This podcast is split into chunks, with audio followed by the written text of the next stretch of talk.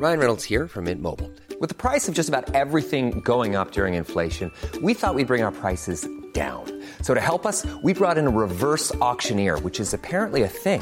Mint Mobile unlimited premium wireless. Ready to get 30, 30, bit to get 30, bit to get 20, 20, 20, bit to get 20, 20, bit to get 15, 15, 15, 15 just 15 bucks a month. So, Give it a try at mintmobile.com slash switch. $45 upfront for three months plus taxes and fees. Promo for new customers for limited time. Unlimited more than 40 gigabytes per month. Slows. Full terms at mintmobile.com. In a sudden flash, it all comes clear. It's a eureka moment, an epiphany. Hi, I'm Marcus Smith, host of the Constant Wonder podcast. The world offers marvel, meaning, and mystery around every single corner. In nature, art, science, culture, history, we talk everything from bees and beetles to obelisks and asteroids. Experience the thrill of transformative encounter. We'll bring more wonder to your day. Listen to Constant Wonder wherever you get your podcasts. Hello and welcome to another episode of History Hack. Today we have Claude Berube with us. Is that right? That's right. Cool. Author, historian, and king of lockdown beards. His speciality is, wait for it, poor Alina, naval history, which is brilliant for me because today, instead of necessarily banging on about how awesome and superior to everyone else the Royal Navy is and always has been and always will be, we're going to give the underdog the floor and talk about an early American naval hero, Captain Charles Stewart. So, Claude, welcome.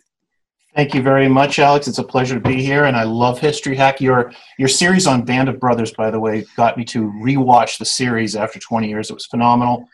But you know, there's so many contributions to history that History Hack is making, and I think the most important is that I should never stick snow up a chicken's bum. after Oh, you heard the down the pub. You yeah. know, poor Francis Bacon. You know, you never know what's going to happen. Um, yeah, it must have seemed really funny at the time. But like I said, apparently the chicken haunted the house. And I like to think that the chicken was like, yeah, take that, you git. And he was going down. Uh, but we're here today because you're going to give us our first bit, really. We're going to touch on it, of the 1812 war, aren't you? Am. One of the key figures of that war is Charles Stewart, who had one of the longest careers in U.S. naval history from 1798 to 1861. One of the real unsung heroes of, of U.S. naval history. But here's somebody who saw George Washington. Uh, you know, he was at the knees of George Washington in the 1780s.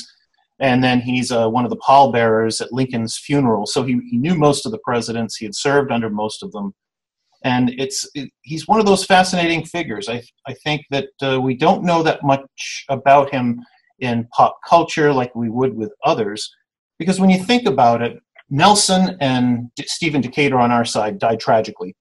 They were they died well at least Nelson Yeah. died heroically. Decatur is killed on the fields of Bladensburg uh, by a musket ball from uh, from a duel. So I think one of the one of the issues with Stewart is that uh, he faded away. He outlived most of his peers. He outlived most of his junior officers. He outlived almost all of his ships. So there really wasn't that legacy. He sort of faded away instead of going out in this this blaze of, of glory, if if you will.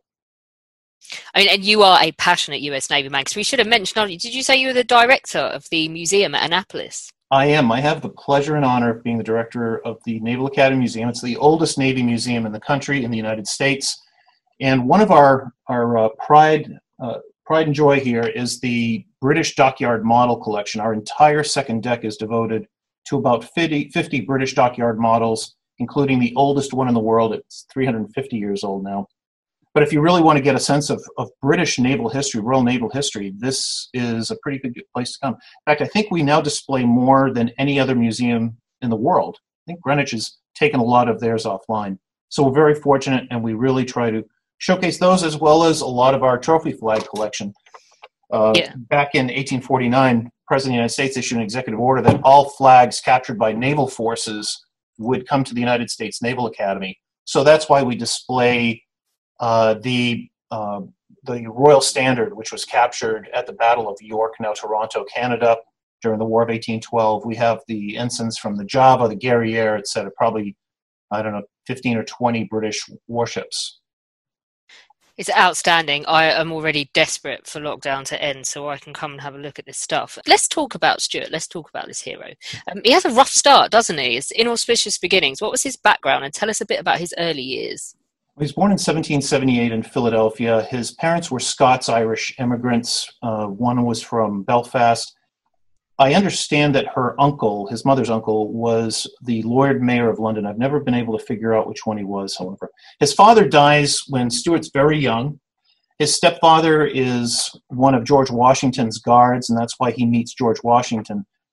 But his mother sends him to the local Episcopal Academy, which still exists in Philadelphia. And here is a really fundamental point in his history because he meets kids his own age, like Stephen Decatur, naval hero, Richard Somers, naval hero from the Tripoli War. Uh, Richard Rush, who goes on to become one of our most uh, famous ministers, uh, goes on to be a minister to the UK. So when he's 12 years old, however, he goes to sea as uh, a cabin boy on an Indiaman. He's plying the West Indies trade route. And by 19, he's commanding his own merchant ship. It's at this time that he then gains a commission in the, in the United States Navy. In 1798, there is the creation of the Department of the Navy, but in anticipation of that, Stewart gets his commission a month before, not as a midshipman, but as a lieutenant because of his experience commanding his own merchant ship. So, uh, I guess there's no time, is there, to work certain people up to that rank? You are just going to have to promote straight away.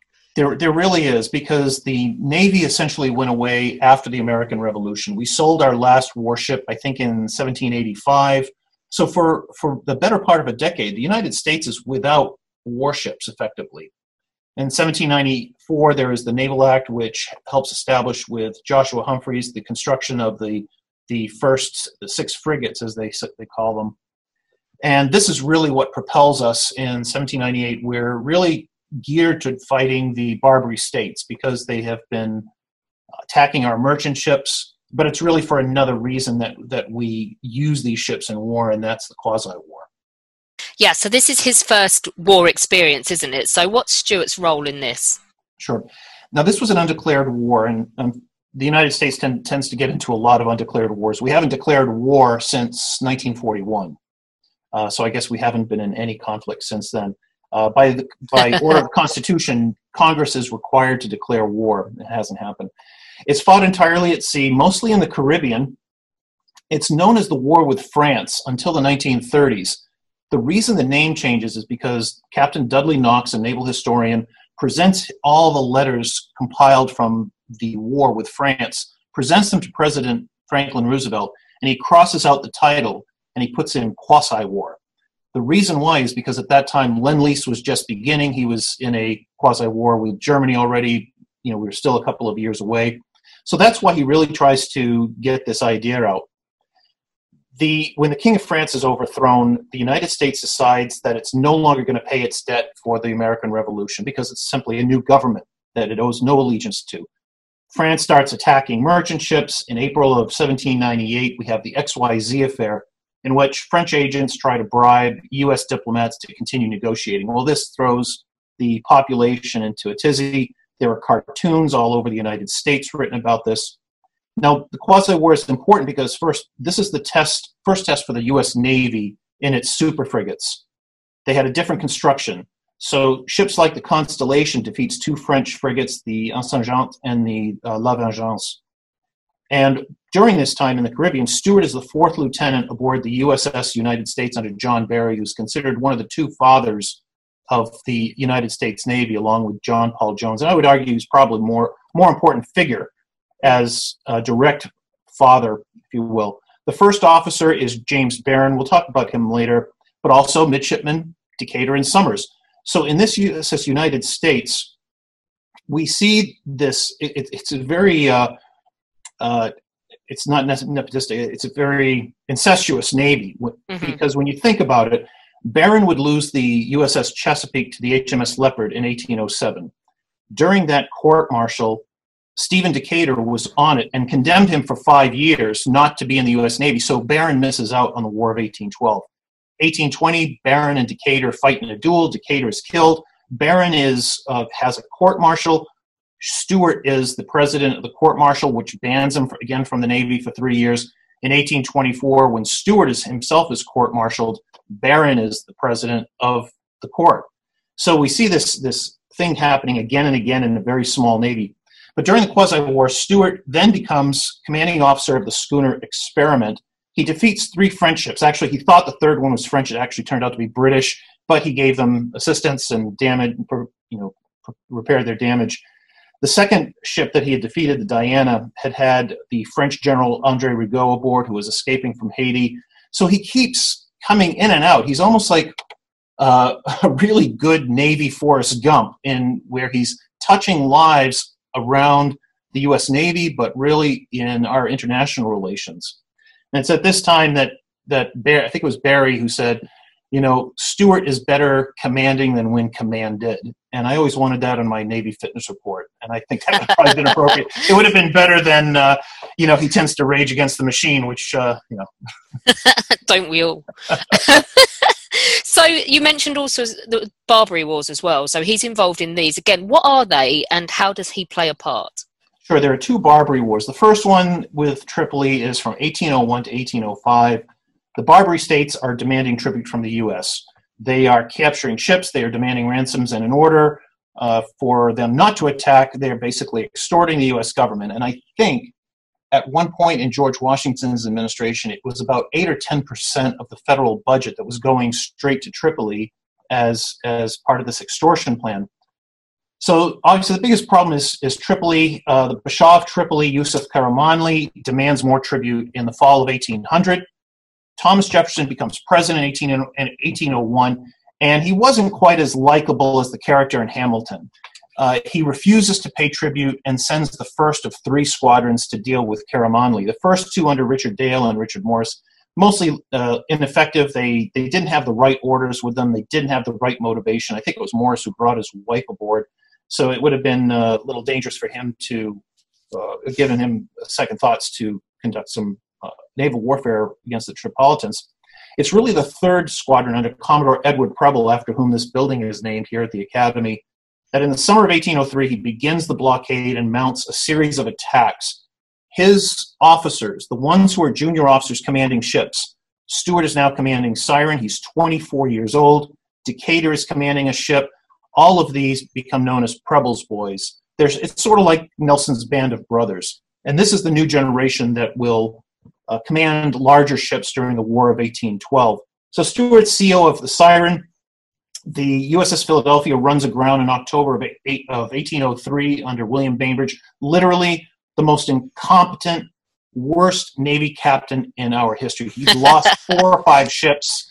He couldn't get his ships underway. They weren't prepared. He has an entire history of this, and they still give him a command. And even today, there's a ship, a, a destroyer named the USS Bainbridge, I wish I could have fought that. It's the worst name in history to have for our You're ships. tempting to We open might as well, fire on it yourself. Well, you know, we might as well just call it the USS Incompetent. You know, and it was funny because when the, the Decatur was the sorry, the Bainbridge was the ship that had the the SEAL sniper aboard that took out the Somali pirates Mhm. back uh, during the Maersk Alabama episode. And CNN had called me, and I, I refused to, to answer the questions. But they brought somebody on and said, "Oh no, Bainbridge was a great pirate fighter." And I was like, "No, he he lost his ships. He gave he basically gave one of his ships, the George Washington, uh, so he he gave over sovereignty of the ship, where you have animals and treasure tribute being brought up to uh, to uh, the Ottoman Empire. So Stewart is part of this destruction of the Philadelphia. Decatur is the tactical officer, along with about 70 officers. And when they destroy the Philadelphia, Nelson is said to have uh, was said to said uh, most it was the most bold and daring act of the age, which is pretty significant. It's not written anywhere. We think what happened was he told that to Hardy, and Hardy, uh, 20 years later, meets with Stewart, and so that's where we think that Stewart gets the idea. Now, it may have been also an issue of timing because Stewart wanted that mission. That's the mission that makes Decatur a, ca- a full captain at the age of 25. Stewart had the same idea but got to Preble's ship just a few minutes late, so his old friend Steve Decatur got the mission. I think that's another factor in why we don't know as much about Stewart. He missed a couple of key opportunities. And then, he, of course, he's there in the in operational command when uh, he had he leads the first amphibious raid outside of North America under fire. Of course, John Paul Jones had landed in the UK. That's the first one, but he was not under fire. And then in September, uh, the Intrepid, which was this ship that Decatur had used, is now commanded by his friend Richard Somers. It has 100 barrels of gunpowder, 150 charged shells. Its idea is to, it's been made into a bomb ketch. It was supposed to go into Tripoli harbor and destroy as many ships as possible, but you were supposed to get the crew off. The crew did not get off. Uh, they're all killed. And so this is the first time that Stewart has lost one of his, his close friends. You still see this today. The remains of some of those crew members are in Tripoli. There's a cemetery. It's either called the Italian Cemetery or the Foreigners Cemetery. And former Secretary of Defense Leon Panetta visited there several years ago. And by the end of the war, Stewart's experience had gained him the, his third command of USS Essex, was, which was one of the uh, light frigates that we had. I love this. This is brilliant. So, but like the War of 1812 is his big moment, isn't it? Just briefly for um, all of us, because the, the thing we all like to talk about is the White House and stealing the president's dinner and all of that. But why is there a bygones, war in 1812? Bygones. Yeah, bygones, bygones. We're friends now. Um, yes. Why is there a war in 1812? The it's it we call it free trade and sailors' rights. The issue primarily was impressment and when you look at it at the negotiations that were happening, the, the first incident that happens that really propels the U.S. in popular opinion against the British is that Chesapeake episode where it's defeated by the Leopard outside of Norfolk. Essentially, uh, Barron is, has a, a couple of people aboard who may be British citizens. He does fire one shot just before he surrenders, just to say he fired a shot. But it was one of those wars that simply shouldn't have happened. Uh, the the British were already negotiating with us, but it was it became a matter of timing. So that by June, we had declared war before we got the latest offer from the British government. And at the beginning of the war, by now he's wealthy. Stewart has had prize money from the captured ships. He was a merchant when he was without orders from 1807 to 1812. And he builds this estate in Bordentown, New Jersey, which is midway between New York City and Philadelphia, which, which is, becomes important with his marriage and Joseph Bonaparte. So Stewart is there at the beginning of the war. And what happens is Albert Gallatin, the Secretary of the Treasury, says, we have 16 ships. Let's just put them up on the ways in New York City. We've got to protect them. It's, they're just too expensive to lose to a thousand British warships. Well, mm-hmm. the bottom line is the the British were engaged with the French. We were, you know, a snack between meals, uh, as it were. So they weren't going to invest that many people, at that many ships off the coast. So Stewart comes up with this plan. He goes to the Secretary of the Navy. He then goes to the President of the United States, James Madison. He said, "Here's here's the deal. Our ships, pound for pound, are just as good as the British ships.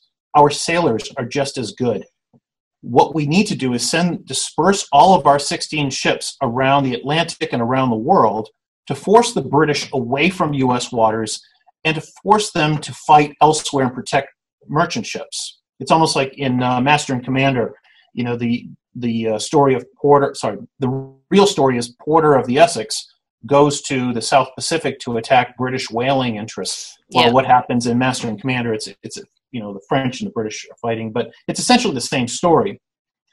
So he convinces them, and that's why uh, in at the end of 1812, he's now in command of the Constellation, which is at the Washington Navy Yard. There's a big ball. The president is there. The Secretary of the Navy is there, and all of a sudden, this midshipman, the son of the Secretary of the Navy, comes in with this flag, and it's from HMS Macedonian, which has been defeated by USS United States under Stephen Decatur they roll out the flag, and the president says it's to uh, Stewart that you owe your naval victory because he, he came up with this idea of fighting the, the British.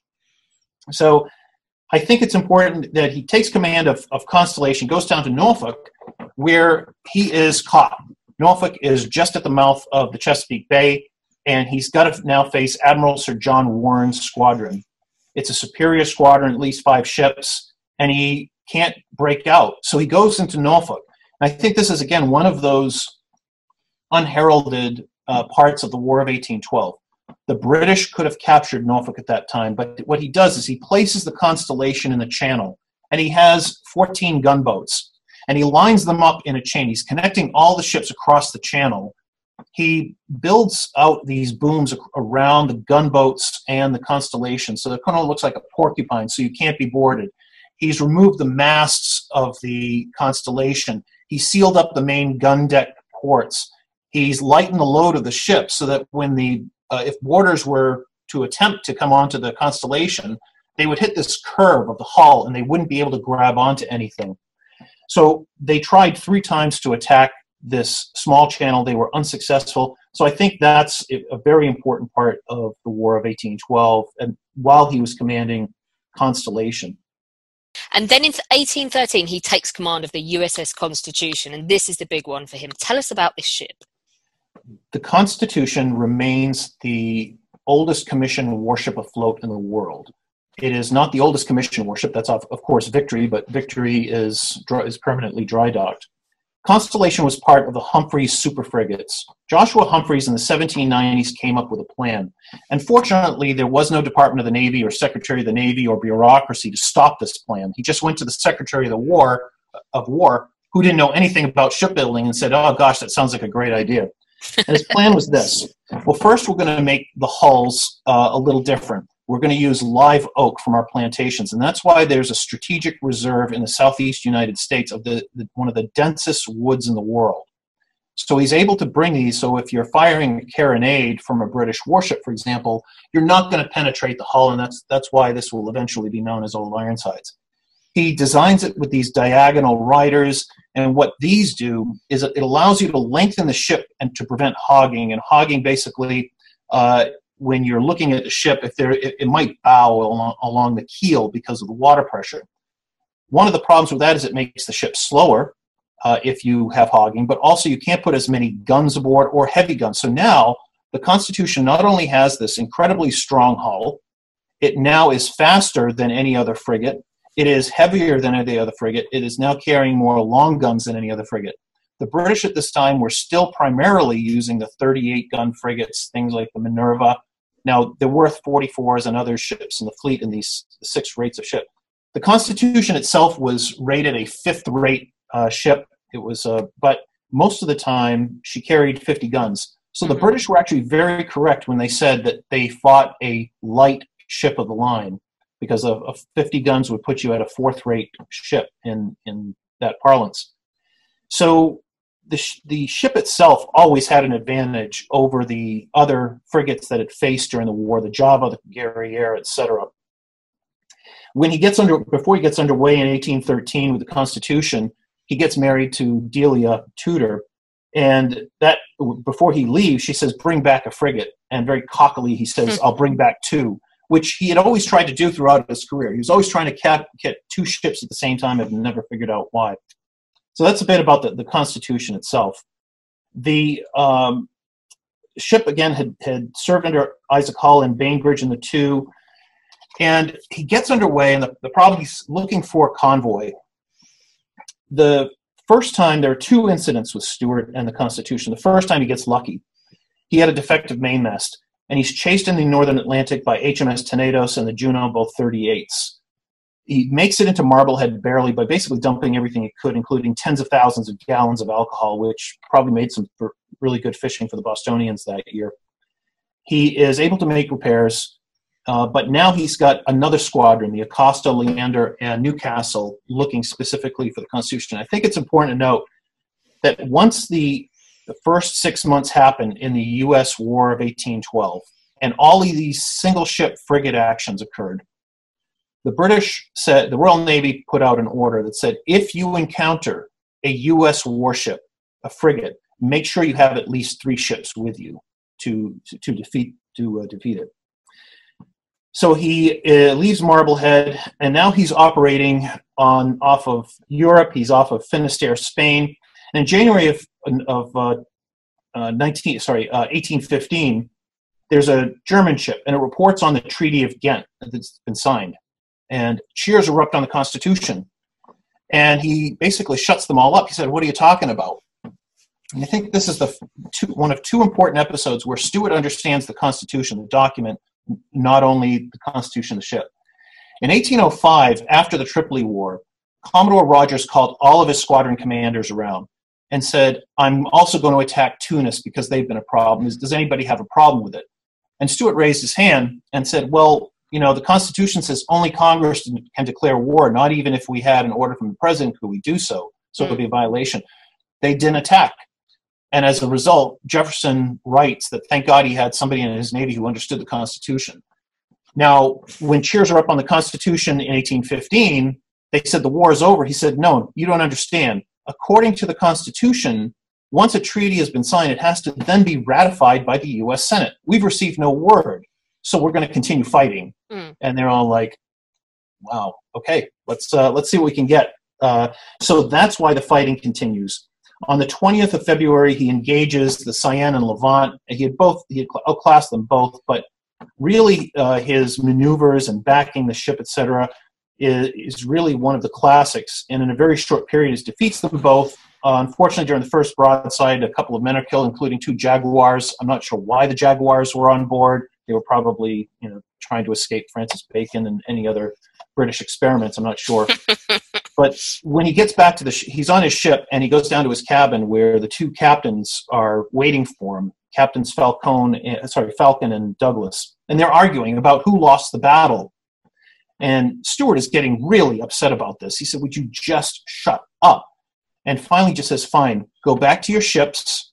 I'll give you some space. We're going to engage again. The results will be the same." And then they kept quiet until their courts martial up in Halifax, I guess. So after this battle, he now has two prizes, Levant and Cyane. He goes to the Cape Verde Islands to resupply. It's a neutral area. However, out of the fog comes Sir George Collier's squadron.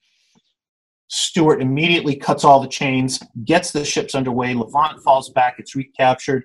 But I think this is an extremely important issue. It is now 1815. Stewart has never lost a battle, he's never lost a ship, unlike most of the others. In fact, H- USS President under Stephen Decatur is captured, becomes HMS President. So when we look at his legacy, we see he's probably one of the best ship captains that we ever had. I, I liken him to uh, Thomas Lord Cochrane, who he later meets. Now, Collier has to apologize because they said, well, how, how do you lose three ships that are at anchor and you're coming out of the mist? And he just said, well, it was a variety of untoward circumstances that prevented me from coming up on the American ship Constitution. So that is that is Stewart's history with with the Constitution. It's brilliant. Tell us about his Congressional Gold Medal. Hey, I'm Ryan Reynolds. Recently, I asked Mint Mobile's legal team if big wireless companies are allowed to raise prices due to inflation. They said yes. And then when I asked if raising prices technically violates those onerous two year contracts, they said, What the f are you talking about, you insane Hollywood ass? F- So to recap, we're cutting the price of Mint Unlimited from $30 a month to just $15 a month. Give it a try at mintmobile.com slash switch. $45 upfront for three months plus taxes and fees. Promo for new customers for limited time. Unlimited more than 40 gigabytes per month. Slows. Full terms at mintmobile.com. A lot can happen in the next three years. Like a chatbot may be your new best friend. But what won't change? Needing health insurance. United Healthcare Tri Term Medical Plans are available for these changing times. Underwritten by Golden Rule Insurance Company, they offer budget friendly, flexible coverage for people who are in between jobs or missed open enrollment. The plans last nearly three years in some states, with access to a nationwide network of doctors and hospitals. So, for whatever tomorrow brings, United Healthcare Tri Term Medical Plans may be for you. Learn more at uh1.com. gold medals were awarded to U.S. Navy officers for their actions, primarily during the War of 1812. There were some during the Tripoli War. We have some here on display at the Academy's museum, in fact. The This is gold one- before the Congressional Medal of Honor exists, is that right? That's, that's correct. So if you were the captain of the ship, you would receive the gold medal. If you were senior officers, you would receive silver medals. And if you were more junior officers, you would receive the bronze medal. It's very much like the, the Olympics. So we have a number of them for Decatur, uh, for Hull and Bainbridge as well, and those continue to exist. We know where almost all of them are at this point.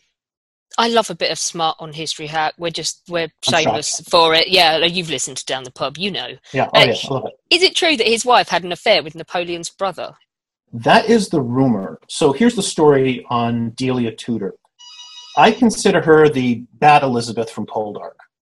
You know, the she she's well bred. She speaks languages. She plays the harp. In this case, Delia played the piano.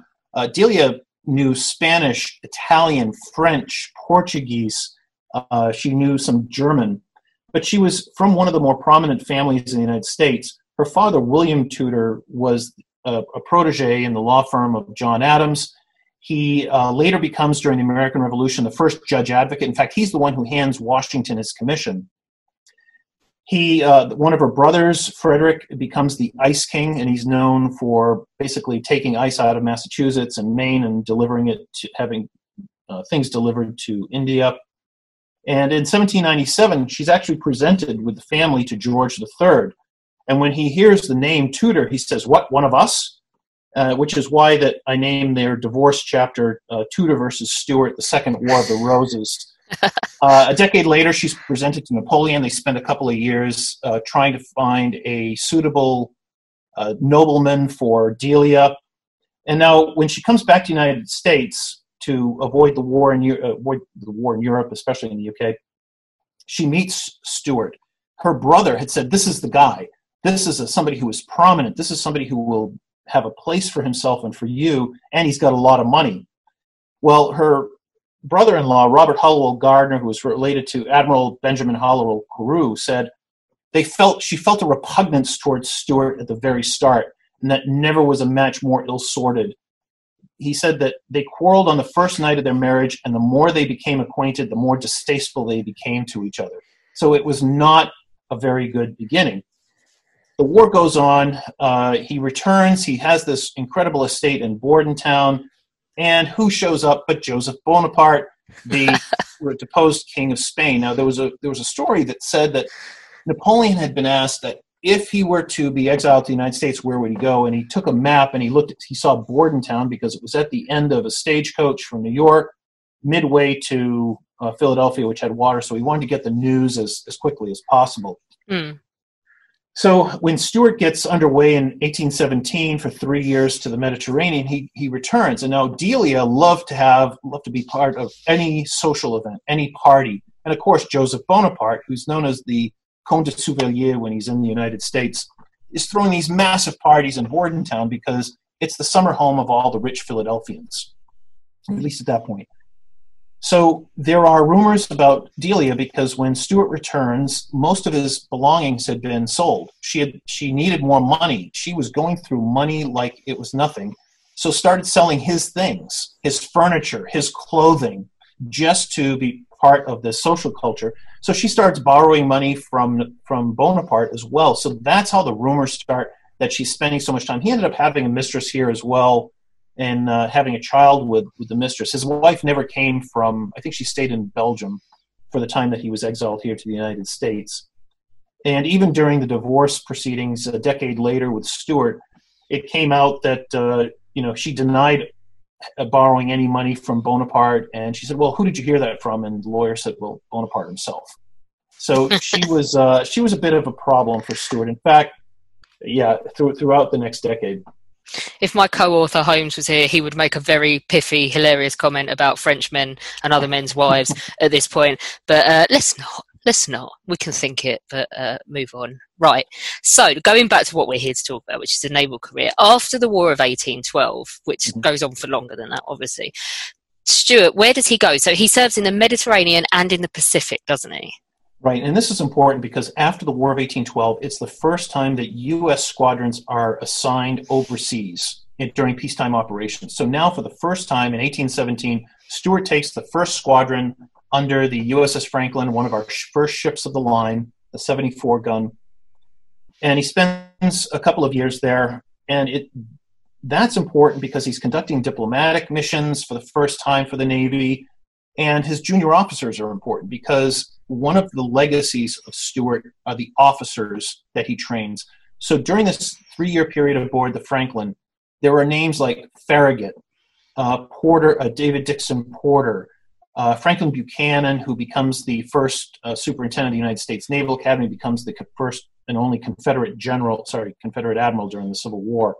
Samuel DuPont, who becomes an admiral. And when you look at all of his junior officers during this tour, they all become the commanding officers of squadrons, not only during the Mexican American War, but during the Civil War. He is a bit of a hardliner.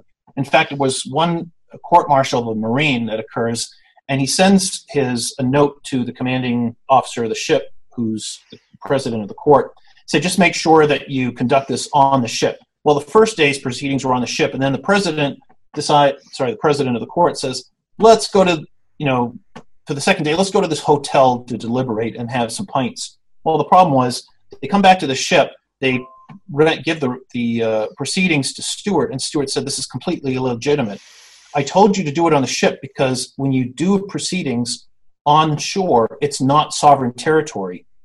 A court martial has to happen on U.S. territory. So he basically eliminates it. He they fight him. They send a letter to him saying, you know, you're wrong, sir. So he basically fires all of them, and he sends them all back to the United States. The entire commanding officer corps of his squadron is sent back on the USS Guerriere and then they apologize to the Secretary of the Navy, saying, "Oh no, we were wrong. We're really sorry about that." On his way back, he hears about Decatur being killed, and that's when he goes on Barron's court-martial.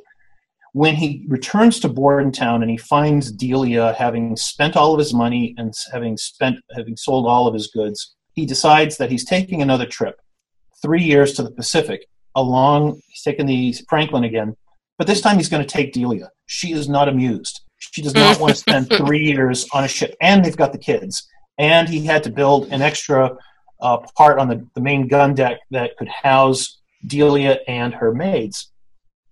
So now they get to the Pacific, and his job is to maintain strict neutrality because, again, at this time in the early 1820s, you've mm. got all these South American revolutions happening under uh, Simon Bolivar, under uh, Bernardo O'Higgins, etc. So his job maintain neutrality and protect U.S. whaling interests. And whales, whaling is really becoming a major uh, part of the U.S. economy, specifically in the, in the, Northeast this time. So he thought it was going to be, you know, an easy three years. Well, the problem was at one point in about 1822, uh, he's advised when he pulls into a port in Peru that there's been a Spanish royalist spy aboard. And he said, How did the spy get aboard? And they said, Oh, we thought you knew that Delia brought him aboard.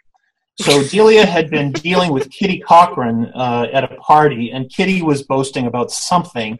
And so we think Delia may have wanted to one up Kitty Cochrane, because again, uh, Thomas Lord Cochrane was commanding officer of the uh, Chilean Navy at this point.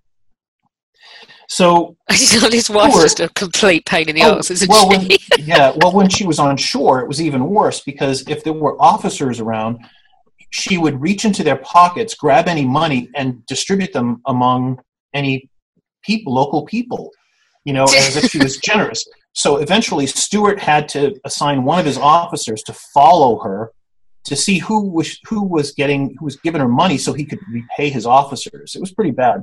They started calling her La Comadora, uh, and so as a result of this assignment, when he hears about this, he refuses to talk to her for the remainder of the voyage. We're talking about a year. They get back, and he's court-martialed for breaking this strict neutrality. And he's trying to explain to them the situation with his wife. She refused to testify. She goes up to her relatives up in Maine, uh, the estate up there, Oaklands, and she refused to testify on his behalf. So eventually he's exonerated in 1825, uh, but he decides that's it. It's divorce time. So he gets pretty good divorce lawyer, but she comes to Washington and because she had she was the, son, the daughter of william tudor she goes to john quincy adams who had been president at this time uh, oh no he was still president at this time yeah he, no he was president and she goes to daniel webster one of our greatest politicians in 19th century just to try to get them to defend her uh, defend her against stewart it is a bloody massacre and again that's why it's called Tudor versus Stuart, Second War of the Roses. They do divorce. Fortunately, she continues to go by the name Mrs. Commodore Stewart for the rest of her life. Oh, I'd give her the name just to get her out of my face, to be honest, wouldn't you? God love her. Um, I'm sure there's, I'm sure she's got her side of it as well. But uh, yeah, that sounds like an absolute nightmare for both. Well, she, she, she did have her own side of it, but even her relatives knew that she was absolutely lying and bonkers because when she was up at Oaklands, she was spending all of their money too. So she all, she was just carrying the, the debt burden wherever she went.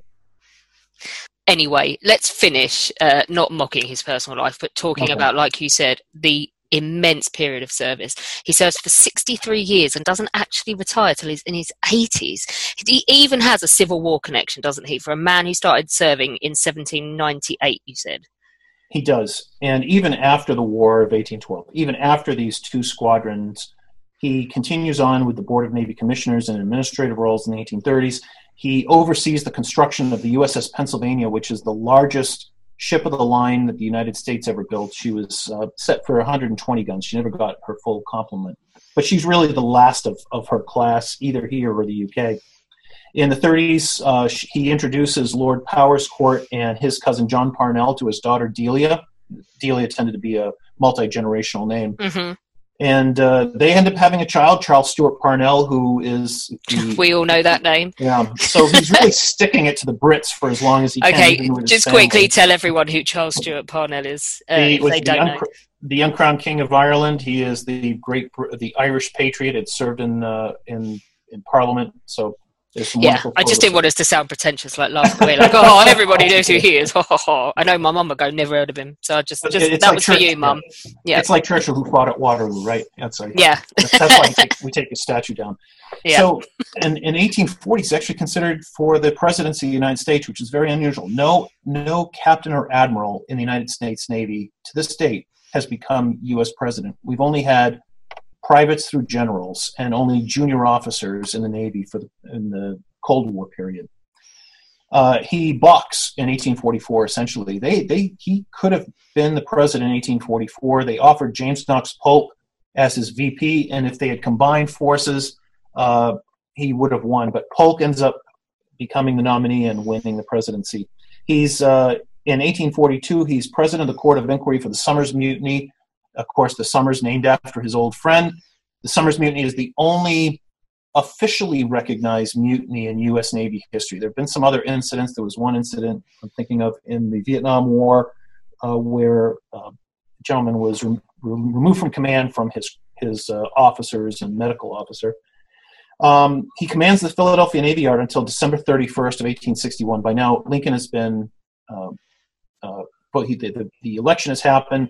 He's about to become president formally in March, and in March he's still advising Lincoln on Fort Sumter. He says, "You know, I'm as young as ever to fight for my country. I'm ready."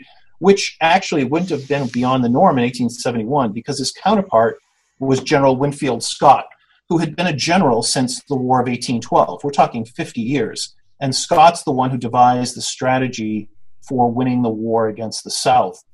In a, in a strange twist of history, Stewart had actually proposed to this um, woman, Maria Mayo, in Norfolk, and she spurned him. She basically laughed him off. And then she laughed off Captain Winfield Scott. And then she laughed off Colonel Winfield Scott. And then she accepted General Scott. So when her friend said, Oh, you finally married the captain, she says, No, I married the general. So Oh. Stewart continues on, and he's he is uh, he retires to Bordentown, where he watches you know the troops coming back from Gettysburg or going off to war, but remains remains active, and he dies at the age of ninety one. It's an amazing life And lived, isn't it? Yeah, we, we actually have his death mask here in the museum. We don't have it on display. We we displayed Nelson's death mask several years ago. He, we had it on loan, but uh, Stewart's we, we haven't. We've put it up on YouTube on our YouTube channel. If you type in Charles Stewart death mask U.S. U.S. Naval Academy Museum, you'll see a quick video that I did about it. Amazing. Um, if I was to say to you, just to end, um, what do you think his key contribution is to the history of the United States Navy? What would your answer be? I think it was to the ultimate success of the War of 1812's naval strategy in putting the ships to sea, and secondly, in training two generations of naval leaders for the Mexican American War and the, the American Civil War. Those were his greatest contributions. Uh, you have written a book about him, haven't you? So, what is it called? In case anyone wants to go and read, we we, uh, we get Sure. absolutely leveled by people now saying, "Do you know how much money I've spent on books since you started this podcast?" But give them another Excellent. one to go read. Sure, uh, this book I wrote to 15 years ago. It's called A Call to the Sea. Commodore Charles, sorry, Captain Charles Stewart of the USS Constitution. It was the first of uh, six books I wrote. So he's near and dear to me. Brilliant. And thank you so much for coming on to share him with us as well, because we quite quite naturally, I suppose, always gravitate towards the Royal Navy. But um, there's stories like that out there, and thank you for bringing that one on. Thank you so much, Alex. I love the podcast and keep doing what you're doing. Oh, thank you.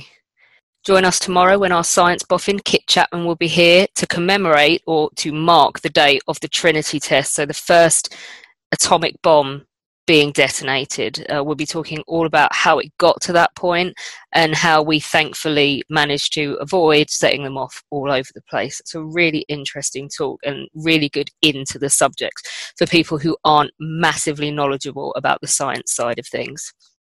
Don't forget, you can become a patron of History Hack for as little as a dollar a month. Just go to www.historyhack.podbean.com. It will help us keep going in the aftermath of the coronavirus, and we would really appreciate it, as we would love to do so. Mom deserves the best, and there's no better place to shop for Mother's Day than Whole Foods Market. They're your destination for unbeatable savings, from premium gifts to show-stopping flowers and irresistible desserts. Start by saving 33% with Prime on all body care and candles. Then get a 15-stem bunch of tulips for just $9.99 each with Prime. Round out Mom's menu with festive rosé, irresistible berry chantilly cake, and more special treats. Come celebrate Mother's Day at Whole Foods Market.